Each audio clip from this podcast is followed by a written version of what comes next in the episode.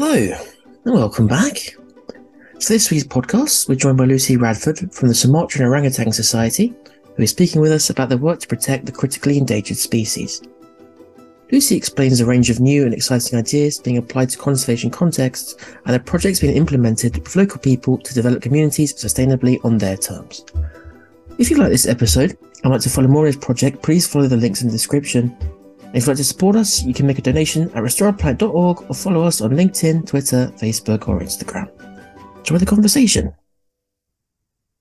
Hello, and welcome back to Restore Planet podcast with me, your host, Jack Cole. So today I'm joined by Lucy Radford from the Sumatran Orangutan Society, known as uh, SOS. So Lucy, welcome. Start with telling us a little bit about your background in primate conservation and how you got into your work.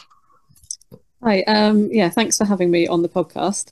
Um, so I've been working in the sort of broad primate conservation area since 2011. Um, I did an undergrad degree in biological anthropology, and in that I sort of I, I found so, like so many fascinating things about non-human primates, and as well about sort of um, human evolution, and that sort of directed me a bit towards um, primate conservation. But the real tipping point for me was um, I went to volunteer at a monkey sanctuary um, when I was in my second year of uni, and that just from that point onwards, I thought, oh, yeah, I definitely need to work with monkeys or apes. Um, and then, yeah, 2010, I did a master's in primate conservation in Oxford. Um, and that kind of directed me more towards the human element of conservation because, you know, you can't separate um, sort of conservation and people. They're so interlinked. And I, my favorite parts of my master's were where we were learning about the history of conservation and its effects on people and how important it is to be inclusive of um, local and indigenous people when conducting conservation projects. So when I graduated from my masters, I knew I was only I only ever wanted to work for projects which had that um, at the forefront, really. So um, for five years, I worked in Morocco on a, a, macaque conservation project, which was absolutely amazing. Really loved it. Um, but it was on a voluntary basis because they, they're just sort of operating on a shoestring. So um, I was sort of doing that with, alongside temporary jobs. Um, and then in 2018, I saw a job advertised at SOS, um, went for it and got it. so um, I've now been with SOS for four and a half years. And yeah, just the, the more I sort of work at the charity, the more the more I keep learning about um, the dynamics of conservation and how yeah you've got to always be um i don't know prepared for anything to change. And conservation is affected by like anything is affected by politics it's affected by global events. So yeah really just sort of learning about um how dynamic it is and this the fascinating sort of projects that can come um out of yeah out of global events so um, yeah, that's my background. Fantastic. You mentioned there that um, sort of human society and conservation are very much interlinked. Um, I sort of went on a similar sort of journey myself. I just thought, oh, I'll just you know stick to animals or leave people alone. But you suddenly realise, as you alluded to there, that you sort of get into economics and resources and of course forestry and things. So, what are some of the um, ways in which you found that um, both sort of overlap in such crucial ways? So, I think um, a big thing is sort of the links between conservation and colonialism. Um, and I saw that a lot. So when I was doing the masters, we looked a lot at conservation in African countries, um, and I, I, read quite a lot of papers on, you know, the, the old sort of fines and fences approach, and very much pushing people out and keeping the wildlife for um, rich people to hunt, for example. That's that's very reductive, but it's sort of a, you know a simple way of explaining it. Um, and that yeah that narrative is very much still present we um, in our strategy at sos we have decolonizing conservation as a major thread um, you know everything we do has to be you know we have to be very mindful of the the fact that a lot of traditional conservation was born out of colonialism and um, just looking at the way that we can affect change without perpetuating those problematic sort of um, yeah those those problematic overtures really. So that's one huge way in which it, it's linked and one thing that i think the conservation sector as a whole is really moving towards is trying to not replicate the errors of the past and to take into account local politics national politics um, learning a lot more from local expertise rather than always um, flying in literally um, expertise from elsewhere. So yeah, that, that's a real crossover. Um, and I think just, yeah, there's just so many, to me, the human wildlife interface is so fascinating and I can't imagine why people wouldn't want to, to look at it. Um, I'm a member of an IUCN specialist group for human primate interactions and that is just, yeah, the research going on in that is so fascinating about how um, humans and wildlife kind of interact and intersect. So, yeah, um, I think I've gone off on a slight ramble there, but oh, there's so many crossing points. So, well, that's really interesting. Actually, I think that leads on quite nicely. I'm really I just wanted to ask, what would be a less colonial way of doing conservation in a modern, uh, you know, uh, environment? So, I think it's just being really it, it's working with local and national um, people and governments and organizations um, and listening really listening is one of the, the massive things is not assuming that you know best um, just because you come from a registered charity or a big ngo um, it's so important to really put in the slow careful work to understand what people need um, and unfortunately, that can be quite hard to do when you're restricted by funding timescales and um, and people want quick results. But ultimately, that's not how it works. So what we're doing now is we're trying to do more program based work rather than project based. So we've got these long term goals in mind, and we we have know from the start that it's not going to be quick to achieve those goals. It takes weeks, months, even years of collaborating with communities, earning trust, finding the right people to work with and the right expertise in the area, doing those ongoing ecological and biodiversity surveys alongside it. So there's the that element of it as well.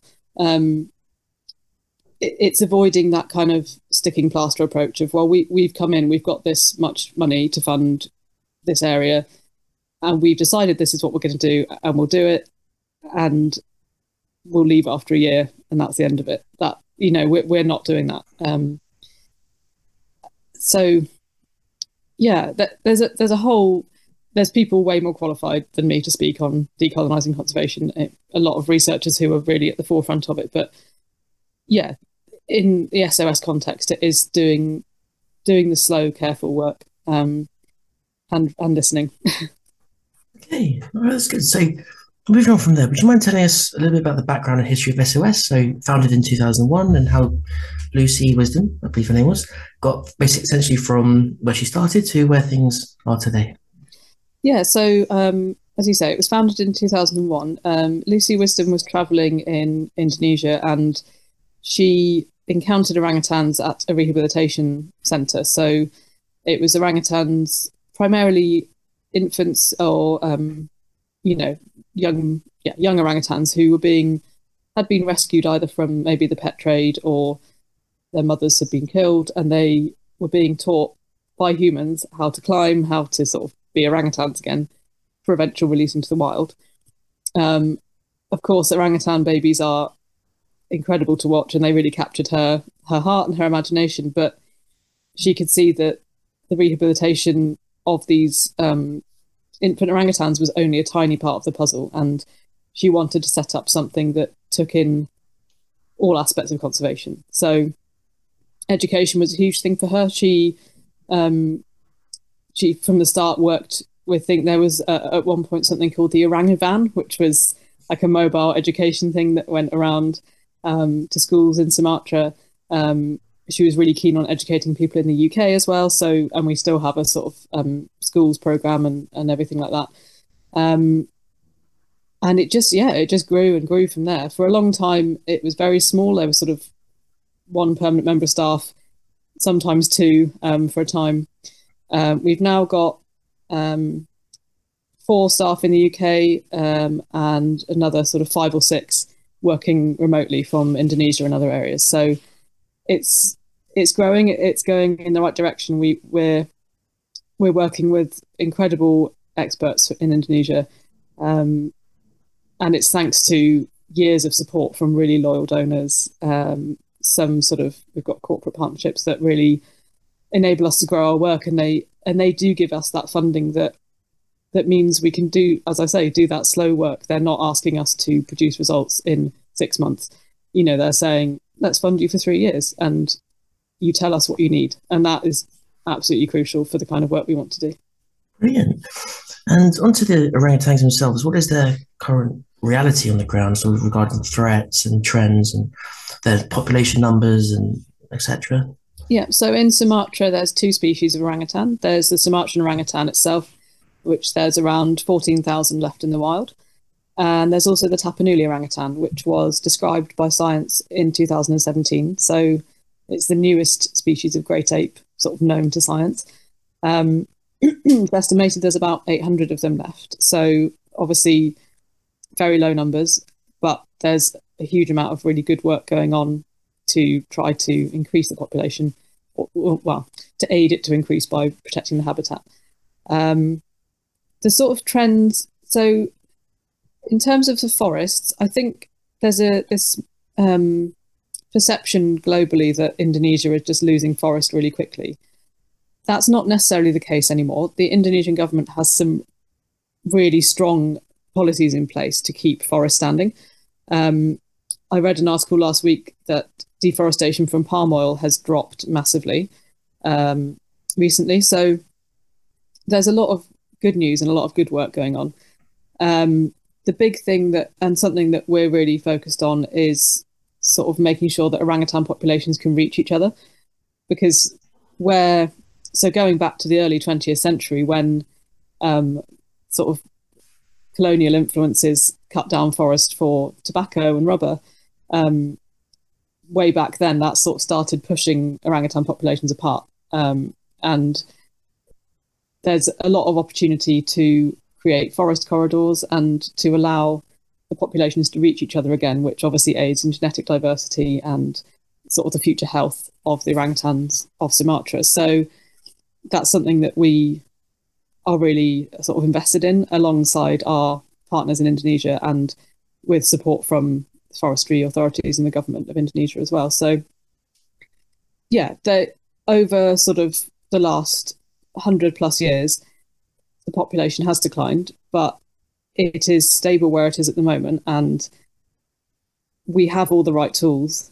Um, when I say we, I don't just mean SOS, us and our partners and all the other people working in conservation um, for orangutans. We have the tools and the information we need um, to really, yeah, to make sure they can thrive in the wild. Um, and I use the word thrive quite deliberately because I think survival implies they're just sort of hanging on. Um, but thriving is, yeah, those populations being connected. They can move around, they can breed um, easily with this sort of big genetic pool. Brilliant. So moving up to of now the sort of um, the sort of current current era, what's going on at the moment. What influence have current events had, if any, on uh, the state of things in, in Borneo and for your organisation? Of course, time of speaking, you know, war in Ukraine, um, post pandemic, those sorts of things. What what influences have those events had?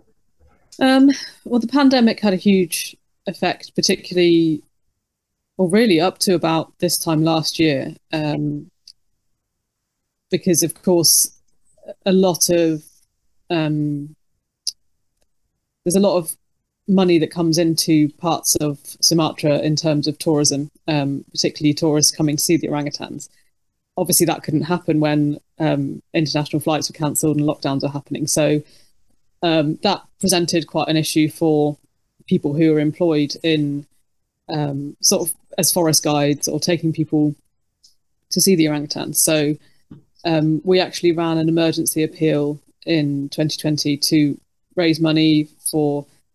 Um, so initially, the first phase of it was to um, provide food parcels for people who had just lost their job overnight effectively because the lockdowns were happening. We didn't know when they would end. We didn't know when tourists would be able to come back to Sumatra again.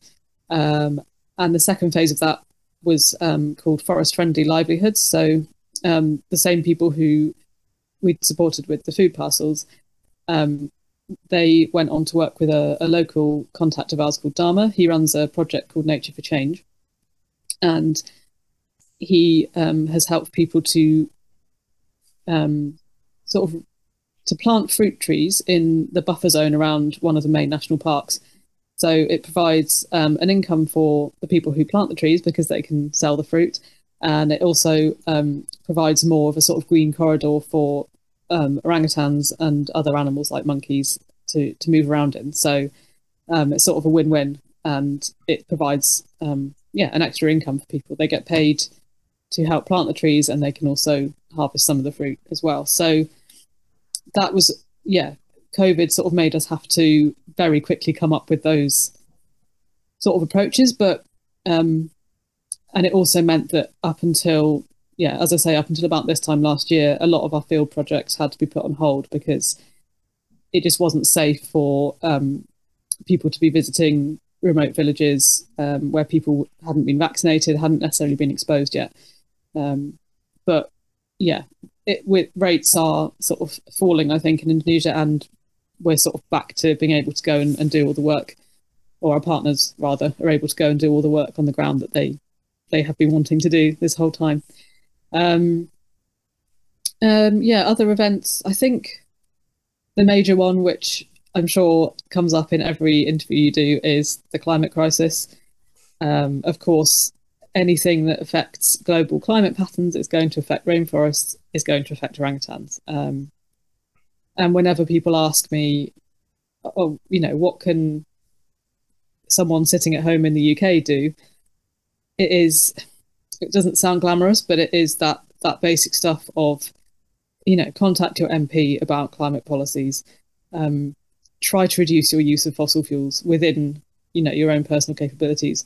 Um, you know, vote with your wallet. Don't buy things from companies that are trashing the, the planet. You know, it's it sounds very simple to say, but it is these sort of added up collective actions that ultimately we can conservation organizations all over the world can do so much but if the climate continues to change at the rate it is then you know we'll reach a point where we can't do much more. So that's I think that's the really really big one is the climate crisis, and we all do have the power to affect change on that.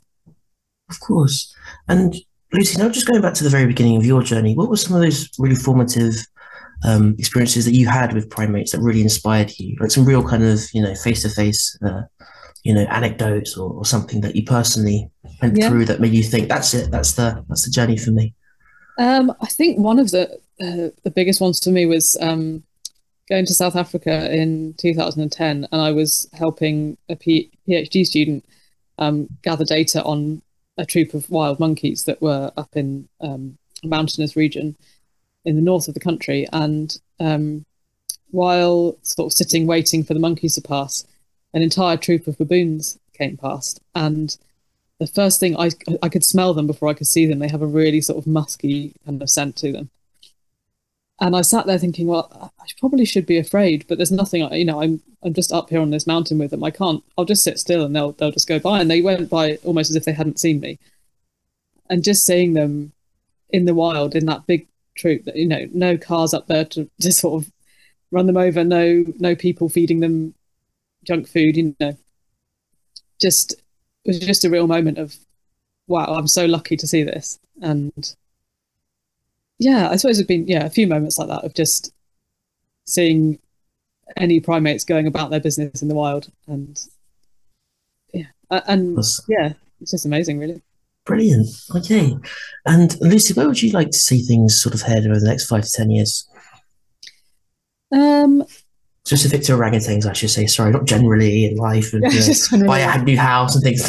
yeah, yeah. um, yeah. um, so yeah, I think I'd like to see the current sort of positive trajectory keep going. There's a lot of amazing people and amazing organizations working really hard to ensure that orangutans can thrive in the wild. And I think, yeah, I think there's a strong chance that will keep going. It's just, yeah, we need to keep sort of the, keep the momentum up and keep reaching the people who can support us. And um, as I say, I know banging that drum again, but going back to the climate crisis, it is.